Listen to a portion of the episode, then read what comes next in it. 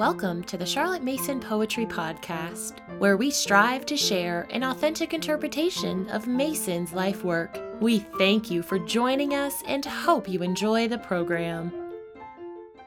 Editor's note One way that Charlotte Mason revolutionized education was by taking seriously the fact that a great portion of our thinking is automatic. She wrote, Thought is, for the most part, automatic. We think without intention or effort as we have been accustomed to think, just as we walk or write without any conscious arrangement of muscles. For one thing which we consciously set ourselves to think about, a thousand words and acts come from us every day of their own accord. We don't think of them at all. Mason gave the supporting anecdotal evidence of Mozart writing an overture, Coleridge writing a poem, and a lawyer writing an opinion, examples all taken from William B. Carpenter's Principles of Mental Physiology. Neither Mason nor Carpenter were content to simply explore and describe this phenomenon. Rather, they sought to understand how we as human beings should positively cooperate with this fact of our nature. One topic that Carpenter addressed briefly was how the automatic self can play a part in major life decisions.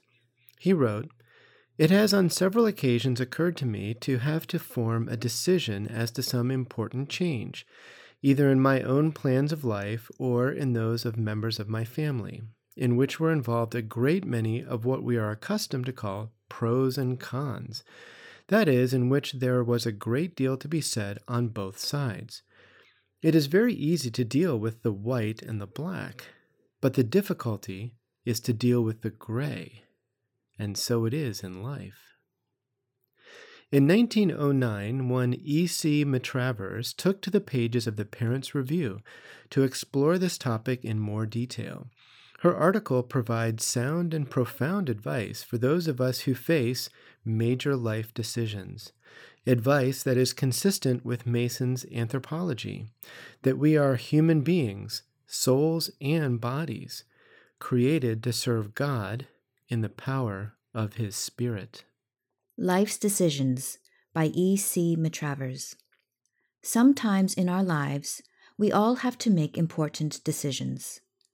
Life has followed a direct path for some years, and then the way divides, and there is no signpost to direct our steps we have to stop, to think things out, to weigh the fors and againsts, and then very often start afresh with some uncertainty and misgiving, wondering whether, after all, we are acting for the best.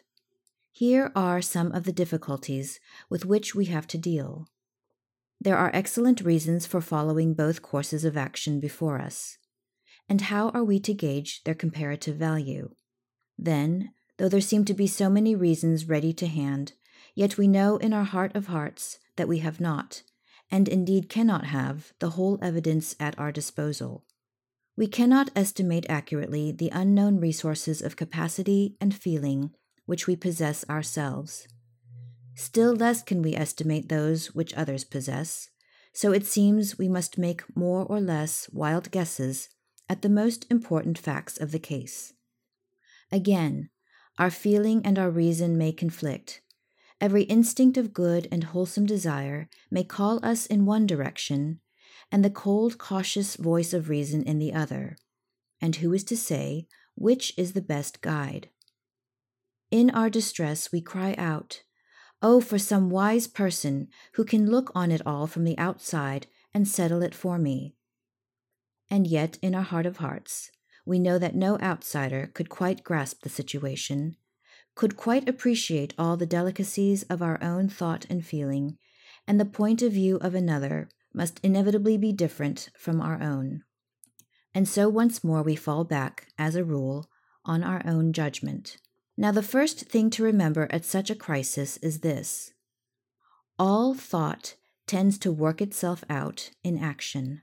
We, all of us, are familiar with this fact when we nurse angry feelings in our hearts. We may have strength to restrain angry words, but if the thought of anger is once admitted, it will work itself out involuntarily in our expressions and attitudes. It is the same in making a decision. Once let your thought rest continually on one set of reasons. Let these reasons come up warm round your heart. Let yourself brood over them, and your decision is really made then, though you may easily deceive your friends and yourself into thinking that you are still uncertain. Indeed, it is possible to go through prolonged mental struggles, which are very wearing and very useless long after your decision is made, until at last your mind recognizes that the course you really chose long ago has now become inevitable. It does not follow that a decision, such as this, is necessarily ill judged, but it is carried out in a weak manner and tends to enfeeble rather than strengthen character. So we must endeavor to get quite right at the beginning of things, as far as possible, hold our minds still, and let all the evidence on both sides pass before it, remembering clearly that any strong taste, or affection, or capacity of our own are all most important facts which must have ample consideration. The good advice of sensible friends should also be taken into account, though it should always be regarded only as advice some additional evidence for or against to be treated with all the respect and affection due to it. But we should never allow ourselves to imagine that a friend can decide for us, that we can shift the responsibility on to someone else's shoulders. Even if a friend were able to throw some new light on the matter, it is still we ourselves who recognize that it is light, who accept it and act accordingly. But the question still remains how are we to gain that quietness of spirit which will enable us to collect and to use all the evidence with restraint and effectiveness? How are our souls to be stilled so that we can realize all the delicacies of thought, feeling, and reason which are so easily silenced by some uprush of self will or desire?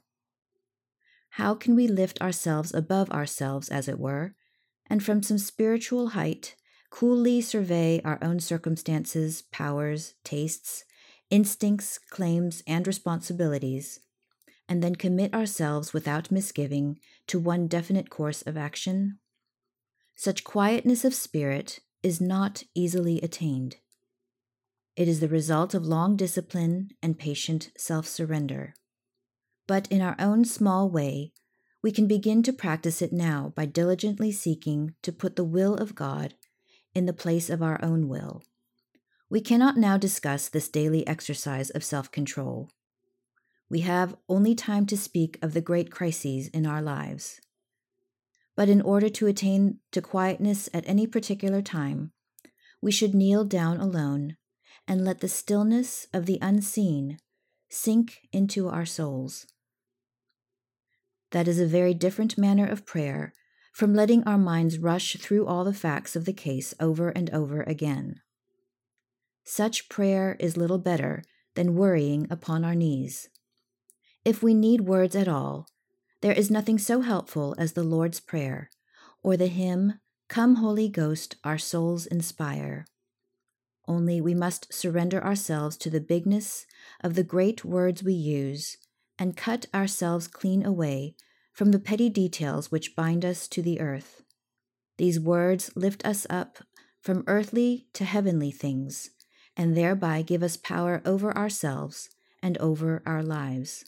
After this, and when we have patiently let ourselves consider the evidence from these heights, it is as well, if possible, to defer making the final decision for a reasonable space of time, and during the interval to think of the matter as little as possible, filling our time as busily as possible with our own normal occupations.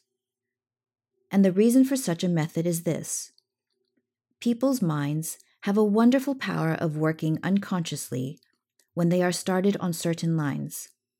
And once having thoroughly done the necessary work with your conscious thoughts, you may well leave your unconscious thoughts to finish the matter.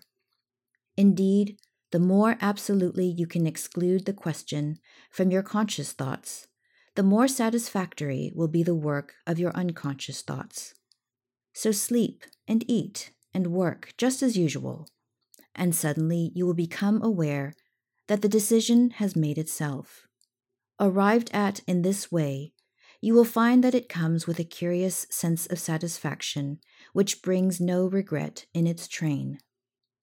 It seems to fit in restfully with your life as a whole, and, coming with conviction, you can commit yourself strongly to it, without worry and without reserve. If you have enjoyed this episode, please leave us a rating or a review on iTunes. Thank you for listening to the Charlotte Mason Poetry Podcast. We hope you enjoyed the program.